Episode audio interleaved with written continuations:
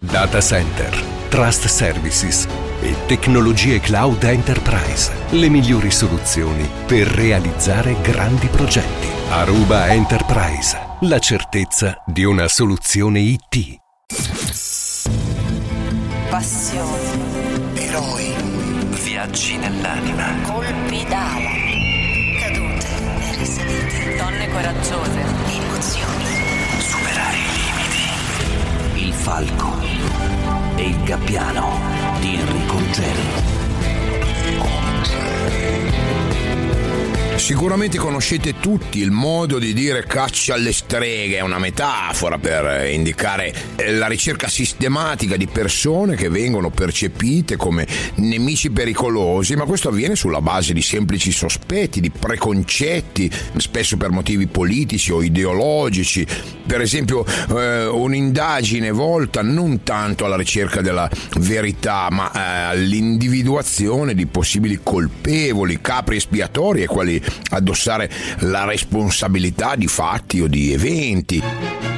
Di caccia alle streghe si parla quasi tutti i giorni anche oggi. Va detto che il più grande fenomeno di questo genere dell'era moderna è sicuramente il maccartismo, che era la persecuzione sistematica di sospettati di essere comunisti. Siamo negli Stati Uniti nella metà degli anni 50 e il maccartismo aveva fatto vittime illustri nella politica, nella cultura, nel cinema, termine che deriva dal suo fautore, il senatore repubblicano del Wisconsin Joseph McCartney, eh, connotazione di accusa falsa nel maccartismo, addirittura isteria di massa, attacco governativo alle minoranze politiche. Eh, pensiamo a, all'Italia dagli anni 70, 80, 90 e tutto il mondo dello spettacolo che ha messo al bando e un po' dura ancora adesso. Tutti quelli non che dicessero che erano di destra, ma semplicemente che non dicevano che erano di sinistra. Mm, Sono tanti i nomi, Bruno Lauzi mi viene in mente, ma insomma un po' mi ci metto anch'io.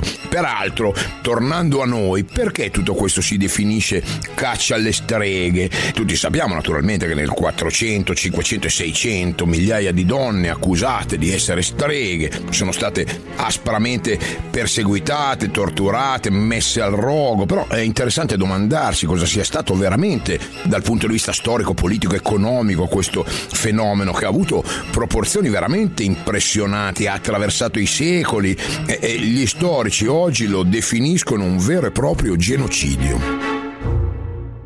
Come mai è venuto qui a Eastwick? Io ci sono venuto perché Eastwick mi attirava. Volevo un posto dove sistemarmi e mi piace la casa. Ha una storia, sa, la casa. Corbellerie. No, è vero. Eh, dicono che ci bruciavano la gente, le streghe. Abracadabra. Sa che il terrore della stregoneria, dico fino Cristo, fino dal XIV secolo, fu scatenato dalla classe medica. È vero. Nel tentativo di scalzare le levatrici dal ricco business delle nascite. E questo erano, la maggior parte di quelle che bruciavano. Erano levatrici. Dice davvero? Fa meglio a crederci. Questo è soltanto un altro esempio di un mondo dominato dal maschio in ogni settore e della repressione delle donne per i suoi egoistici propositi. Hanno paura. Quando si confrontano con donne di indubbia forza gli si smoscia e allora che fanno? Le chiamano streghe, le bruciano, le torturano, finché ogni donna ha paura. Ha paura di sé. Ha paura della paura degli uomini. Questa era una scena tratta dal film molto divertente Le streghe di Eastwich con Jack Nicholson che interpreta il diavolo con Cher, Michelle Pfeiffer, Susan Sarandon nel ruolo di tre bellissime affascinanti amiche che non sanno di essere streghe e che involontariamente evocano il diavolo nella loro tranquilla cittadina. E avete sentito? Questo film naturalmente affronta il tutto eh, in maniera assolutamente scherzosa, eh, però Jack Nicholson fa un'affermazione corretta dal punto di vista storico. Le streghe non sono state altro che l'espressione di una paura collettiva, la volontà di reprimere con la violenza l'affermarsi di una classe politica, economica, lavorativa femminile. In realtà era caccia alle donne. Eravamo in un'epoca di, di maschilismo imperante, di, di ignoranza diffusa. Beh, noi oggi per spiegare questo fenomeno così complesso abbiamo deciso di raccontare una storia emblematica, una vicenda con risvolti drammatici e a volte veramente granghignoleschi, la storia della prima strega italiana, la prima che è stata condannata al rogo in Europa. La nostra protagonista di oggi è Matteuccia di Francesco. Il suo calvario ha valicato i secoli, è arrivato fino da noi. Seguiteci, è una puntata particolare anche per, per caratteri forti, eh, ve lo dico prima. Scopriremo tutto su di lei, sulla strega di Todi. Matteuccia di Francesco nasce nel 1388 a Ripa Bianca, che è una frazione di Todi, siamo in provincia di Perugia. E fin da piccolissima è una domina herbarum, cioè esperta conoscitrice delle erbe. Con le erbe lei è capace di preparare unguenti, infusi per guarire eh, sia dalle malattie del corpo che anche dalle pene dell'anima. I suoi rimedi sono efficaci, almeno questa è la percezione che hanno di lei nel paese. E beh, d'altra parte eh, oggi la scienza comunque ha dimostrato che ci sono erbe in grado di curare eh, malattie, ci sono molte aziende farmaceutiche, cosmetiche qualificate che producono farmaci cosmetici a base di erbe, insomma con le piante ci si cura e ci si fa belli anche oggi. Matteuccia ha molti clienti che si rivolgono a lei perché vogliono guarire oppure sperano di vedere alleviate le loro pene, però anche per altri motivi un po' più misteriosi che la comprometteranno.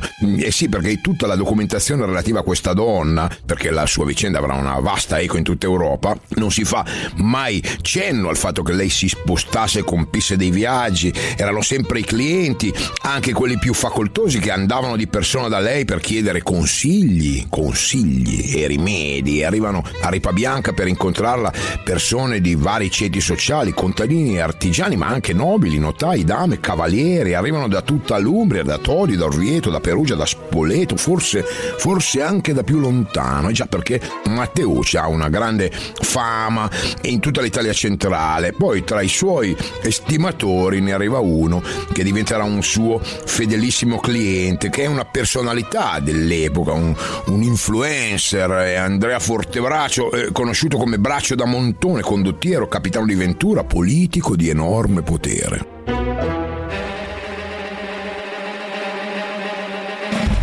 Braccio fu di vita empia e nemico di ogni religione. Si vantava di non aver assistito a nessuna messa o ufficio divino negli ultimi trent'anni. Fu crudele e lasciò memoria di infiniti esempi di cattiveria. Si diceva che avesse fatto gettare dall'alto di un campanile sei frati che stavano cantando perché gli davano fastidio. Ma nel mestiere delle armi fu valentissimo e di grande ingegno. Fu fedele a tutti quelli che servì e sarebbe stato uno dei maggiori uomini che mai in Italia fossero nati se non avesse avuto questi enormi vizi. E così lo storico napoletano Giovanni Battista Carafa descrive Braccio da Montone nel suo libro Storie del Regno di Napoli, scritto nel 1562. Insomma, è un quadro che dimostra eh, una certa avversione da parte di questo condottiero nei confronti della Chiesa e di qualsiasi forma di religione. Principe di Capua, conte di Foggia, signore di Orvieto, Perugia, Spoleto, Todi, governatore di Bologna, gran connestabile del Regno di Napoli Napoli, insomma Braccio da Montone si trova in diverse occasioni, grazie alle sue memorabili imprese, a un passo dal formare un suo Stato indipendente in centro Italia. E la cosa naturalmente stava creando molti fastidi e preoccupazioni al Papa di allora, che era Martino V, ma Braccio da Montone ovviamente, come sua indole, se ne infischia delle lamentele del Papa, non, si preoccupa minimamente delle minacce di scomunica, tanto lui non crede a queste cose e poi ha questa alleanza alleata potentissima, la taumaturga più famosa dell'epoca, appunto Matteuccia da Todi. Ma come mai Matteuccia viene considerata così importante dai suoi clienti, e, ma anche da un personaggio così influente come Braccio da Montone? Perché è passata la storia? Perché su di lei si sono accaniti con ferocia fino a condannarla al rogo per stregoneria? Beh, abbiamo detto che è una domina herbarum, una che sa maneggiare le erbe, ma se state pensando insomma a una semplice erborista, dovete rivedere la vostra opinione. Lei è molto, molto di più, non cura solo il mal di schiena o mal di testa. Eh già, lei è anche una cosiddetta incantatrix, cioè specializzata nel risolvere una serie di problematiche che angustiano gli uomini e le donne dell'epoca. Per raggiungere i suoi scopi prepara eh, diverse tipologie di incantesimi, si avvale di un armamentario magico ben preciso, vedete quanto si sta spostando il confine verso luoghi pericolosi.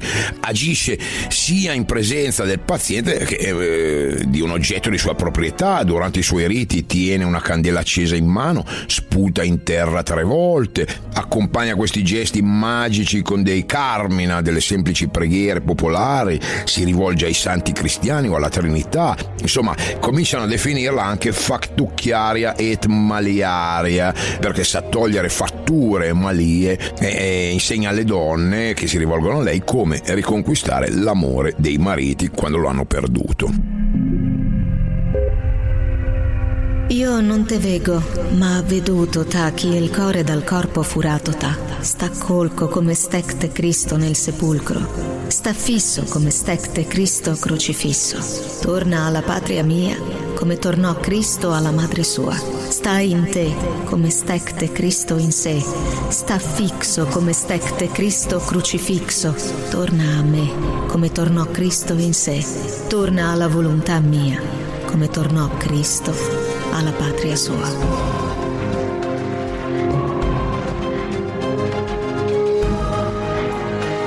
Confine si sposta ancora un po' perché lei per guarire un infermo prepara l'acqua di cottura di 30 erbe, getta la pozione per strada, eh, così qualcuno passandoci sopra si prende la sua infermità. Vedete come dalla scienza ci stiamo spostando. Conosce rimedi di magia erotica, insegna alle donne eh, come farsi amare dai loro mariti che magari le trascurano o le picchiano, consiglia alle donne di dare loro, di dare ai mariti da mangiare la pervinca incantata, da bere l'acqua nella quale si sono lavate le mani e il volto. Beh, altre volte invece opera dei sortilegi con intrugli, con posti, con capelli che si devono avvolgere in pezze, sistemare sotto la porta sotto al letto dell'amato. Pensate, evidentemente non avevano ancora inventato i tacchi alti che tolgono tutto questo problema. Consiglia di eh, fare un'immagine di cera, di farla lentamente consumare sopra un mattone dicendo parole magiche contro mariti aggressivi che maltrattano le mogli, prescrive di dare ai mariti eh, un uovo con l'erba di coda cavallina, di circondare un'immagine di cera con un filo filato da una fanciulla vergine, e, e, oppure prescrive di dare da mangiare all'uomo che si vuol conquistare la polvere di rondini essiccate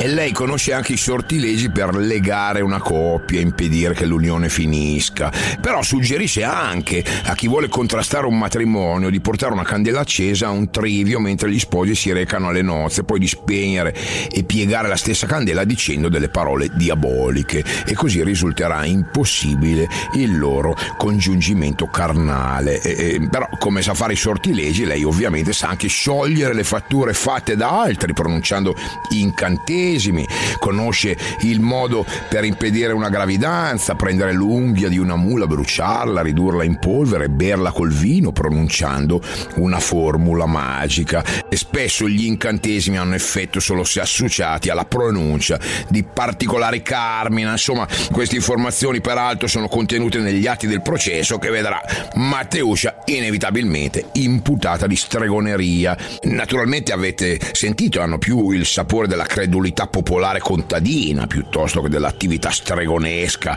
occulta di una adoratrice di Satana. Lei è più una maga, è una specie di Vanna Marchi del 400, fa leva sull'ignoranza, sulle paure di persone che hanno bisogno di credere in qualcosa di invisibile e potente che possa aiutarle. Insomma, è, è sicuramente un po' un'imbrogliona, ma sicuramente anche non è una donna pericolosa. E insomma, Matteuccia comincia la sua professione professione da adolescente, per diversi anni non ha grossi problemi, anzi è un personaggio rispettato, è una donna conosciuta, potente, nel corso degli anni però le sue posizioni cominciano a cambiare rotta, si fa parecchi nemici, perché piano piano, come dire, si trasforma in una specie di protofemminista perché si rivolge alle donne, le educa a una maggior consapevolezza di sé, del proprio corpo, donne che magari a 20 anni sono già spente da numerose gravidanze, oberate dal peso della famiglia e ovviamente sottomesse a, al volere dei, dei, parenti e dei mariti. E, e, e sì, la, la sua figura comincia a essere scomoda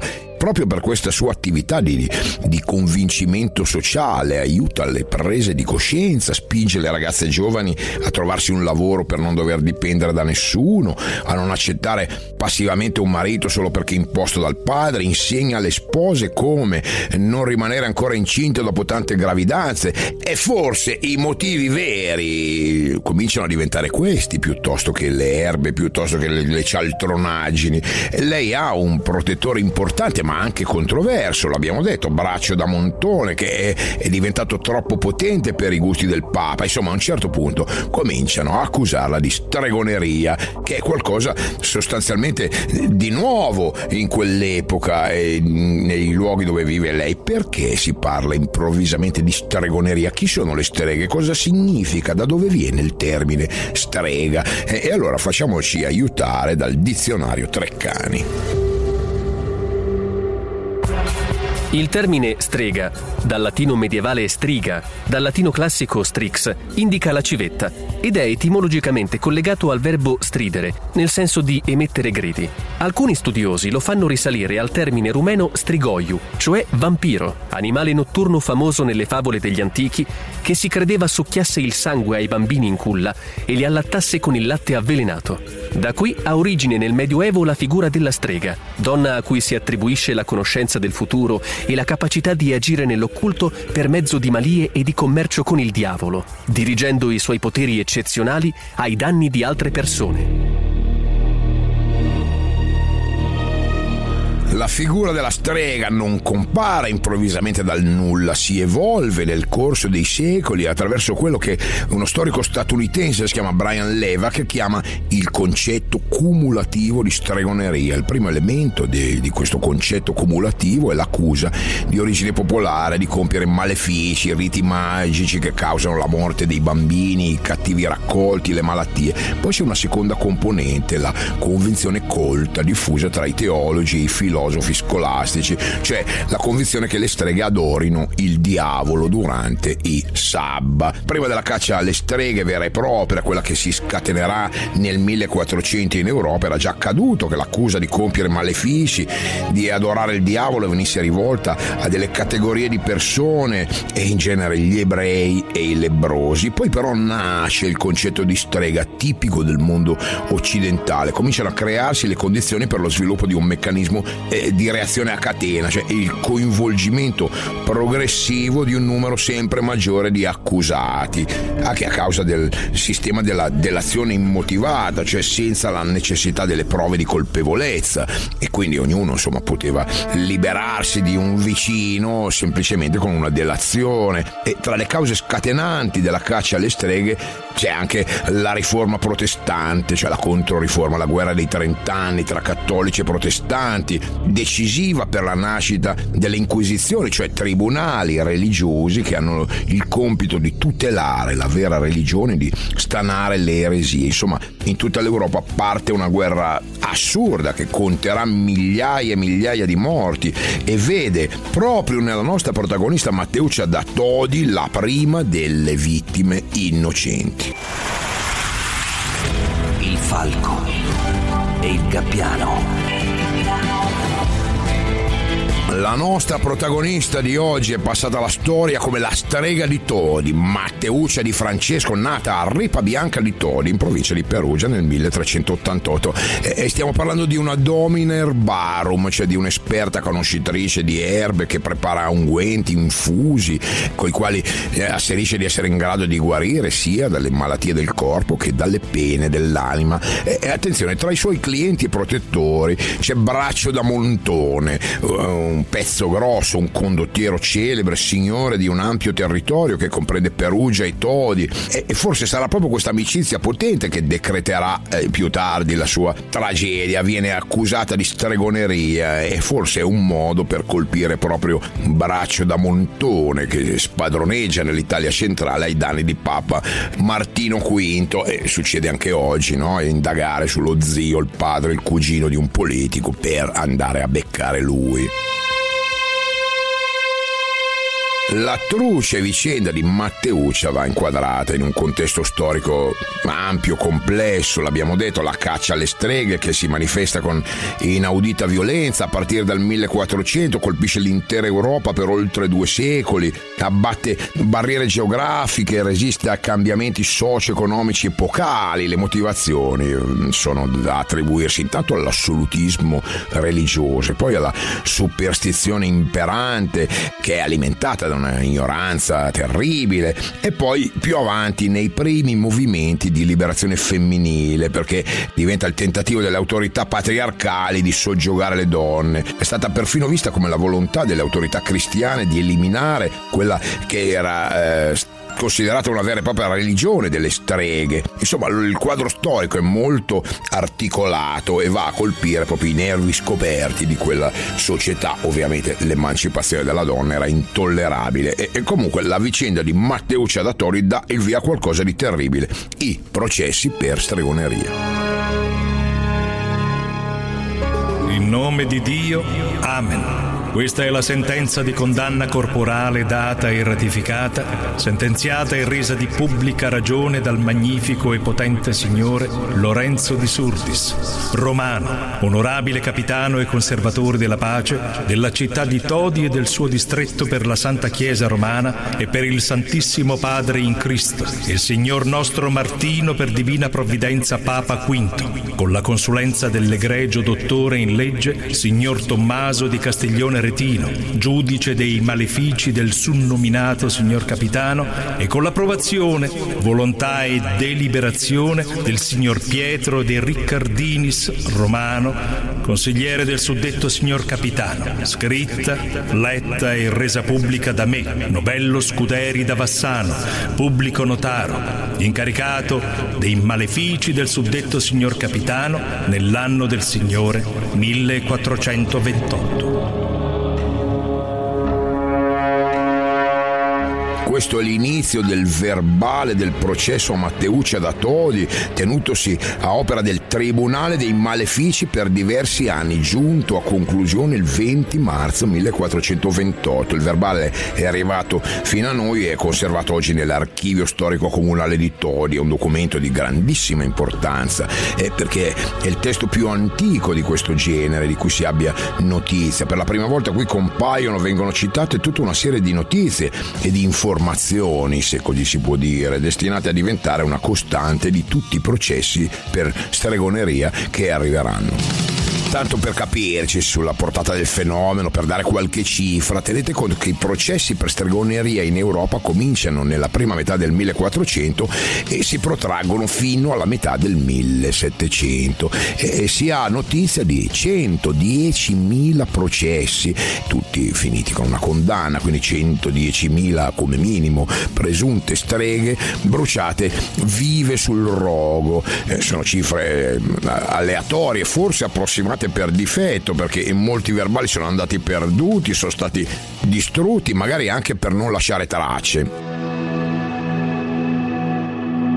Interessante notare che il maggior numero di condanne e di roghi, perché ricordiamo che le streghe dovevano essere arse vive, altrimenti con i loro poteri magici avrebbero potuto sopravvivere a altri tipi di esecuzioni. Il maggior numero di roghi si riscontra in Germania, 50.000 casi, poi Polonia, Francia, Svizzera, 10.000 casi ciascuno, isole britanniche, paesi scandinavi, Spagna, Russia, Italia, 5.000 casi per paese. Mm, ribadisco ribadisco, le autorità ecclesiastiche cattoliche facevano tutto questo perché se non fossero state bruciate le streghe avrebbero potuto eh, sopravvivere con i loro poteri magici, insomma, tanto per capire cos'era la cristianità in quegli anni. Il dato più significativo è che paradossalmente in Italia, dove nasce la base religiosa, filosofica, teologica della caccia alle streghe con le bolle papali, in Italia si ha un numero bassissimo di processi e di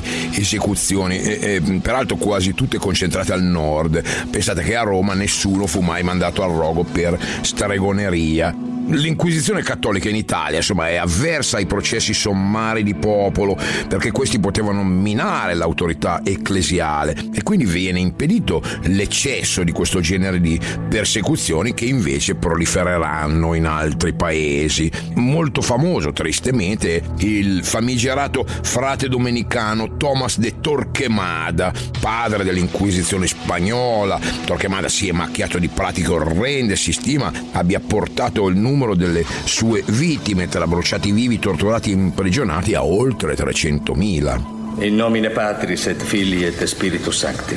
Amen. Lei è Ines Bilbatua, figlia generata da Thomas Pio Bilbatua e da sua moglie Maria Isabel? Sì, sono io. Abbiamo soltanto poche domande da farle e ci aspettiamo risposte veritiere. Senz'altro. È vero che mercoledì, giorno 16 di questo mese, lei ha cenato nel locale di Donna Julia? Sì, è vero. Mm. Le hanno servito del maiale? Sì, ma io non l'ho mangiato. Perché no? Non mi piace il maiale. Sarebbe pronta a giurare sul crocifisso che sta dicendo la verità? Giuro sulle sacre piaghe di Gesù che sta dicendo la verità. E suppongo che non si opporrebbe se le dessimo l'opportunità di dimostrarlo. No, ve ne sarei molto grata. Come volete che ve lo dimostri?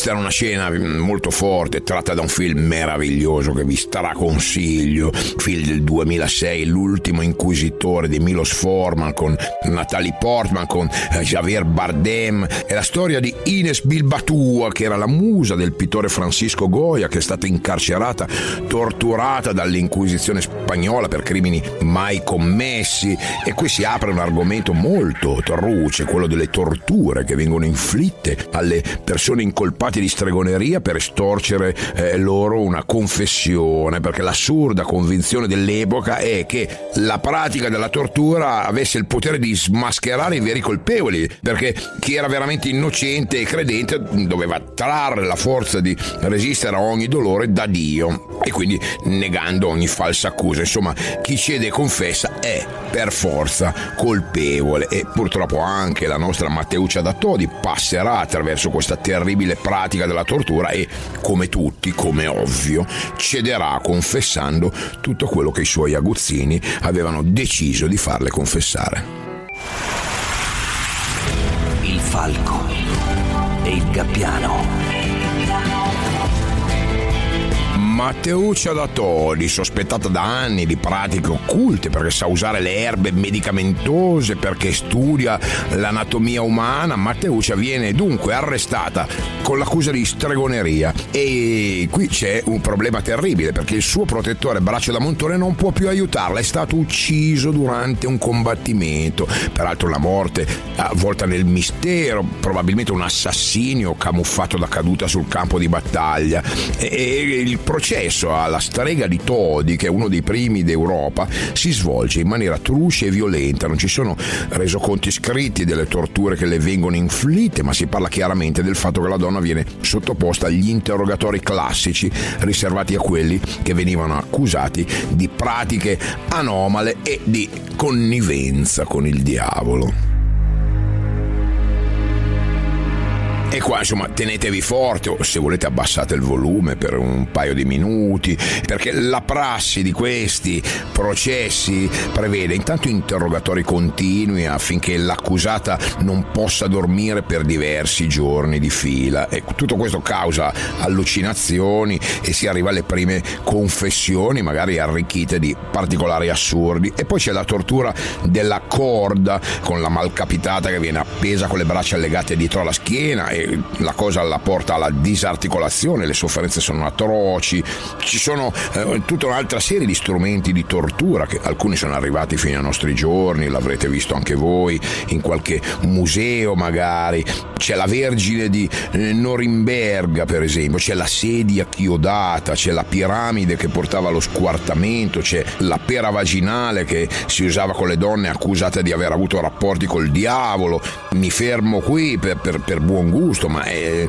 la fantasia di chi inventava questi eh, strumenti era veramente terribile, una fantasia malata. Insomma, capite perché Matteuccia confessa, ammette tutto quello che naturalmente non ha mai commesso. Matteuccia di Francesco è universalmente riconosciuta secondo lo spirito degli statuti del comune di Todi come una donna di cattive abitudini di vita e di malaffare, pubblica incantatrice, fattucchiera, autrice di sortilegi, strega contro la quale abbiamo formalmente proceduto in quelle cose già precedute da pubblica fama ed insistenti e clamorose dicerie, non tanto da malignità e sospetti, ma piuttosto da persone ed uomini veritieri e degni di fede. Accusata di stregoneria, di connivenza col diavolo, Matteuccia ammette tutto quello che le viene estorto. Dopo essersi unta con un certo unguento fatto di grasso di avvoltoio, sangue di nottola e sangue di fanciulli lattanti, pronunciando la formula magica unguento, unguento, mandami alla noce de benivento supra acqua e supra al vento e supra donne maltempo, intraprende il volo magico verso il noce stregato di Benevento il famoso noce di Benevento, citato per la prima volta proprio nel testo di questo processo, destinato a avere grande fortuna, se così si può dire, in futuro. È un antico albero di noce consacrato al dio Odino, albero che secondo la tradizione è da secoli teatro di molti riti pagani, di cerimonie, di rituali magici compiuti dalle streghe durante i Saba. Ecco perché insomma a Benevento c'è un po' eh, la cantera delle streghe insomma il liquore di Benevento si chiama, insomma, sapete no? È abbattuto il noce di Benevento, distrutto fin le radici dal vescovo San Barbato risorge per opera del demonio e diventa il luogo d'incontro di tutte le streghe del mondo. Matteuccia confessa che questi particolari viaggi lei li compie trasformata in gatta a cavallo di un demonio che le appare sotto forma di caprone. Insomma, queste erano le confessioni estorte attraverso terribili torture. Nel suo processo non viene riportata la parola sabba, però si dice che le streghe, dopo aver ricevuto gli ordini dal demonio, si rechino dappertutto per distruggere bambini e fare altre malvagità. E in particolare Matteuccia si sarebbe recata nel 1427 trasformata in gatta per sugare bambini, cioè succhiare loro il sangue, si sarebbe recata a Montefalco, al castello di Canale, nel contado di Todi, vicino vicino al castello di Andria nel contado di Perugia, insomma un po' da tutte le parti, viaggi che si svolgono soltanto in sei mesi dell'anno, aprile, maggio, agosto, settembre, marzo e dicembre, e in tre giorni della settimana, giovedì, sabato e domenica. Poiché consta a noi alla nostra curia che tutte le cose suddette sono vere per legittima confessione fatta spontaneamente dalla detta Matteuccia, che ha dichiarato di non avere alcuna difesa né altri per lei, noi con questa sentenza ufficialmente condanniamo la predetta Matteuccia affinché non possa gloriarsi della sua malizia e iniquità e sia di esempio a chiunque desiderasse svolgere simile attività.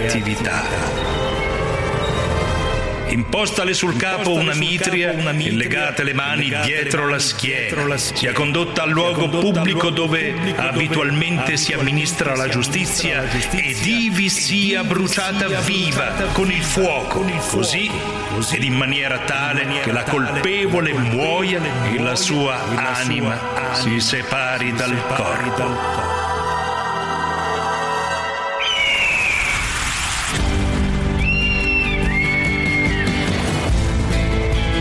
20 marzo 1428 Matteuccia da Todi di 40 anni, giudicata colpevole di stregoneria, viene condannata a morte sul rogo. Non ha la possibilità di difendersi, non può spiegare eh, il suo desiderio di conoscenza che la portava a usare le erbe medicamentose per scoprire anche l'anatomia del corpo umano, per curare le malattie che affliggevano la popolazione.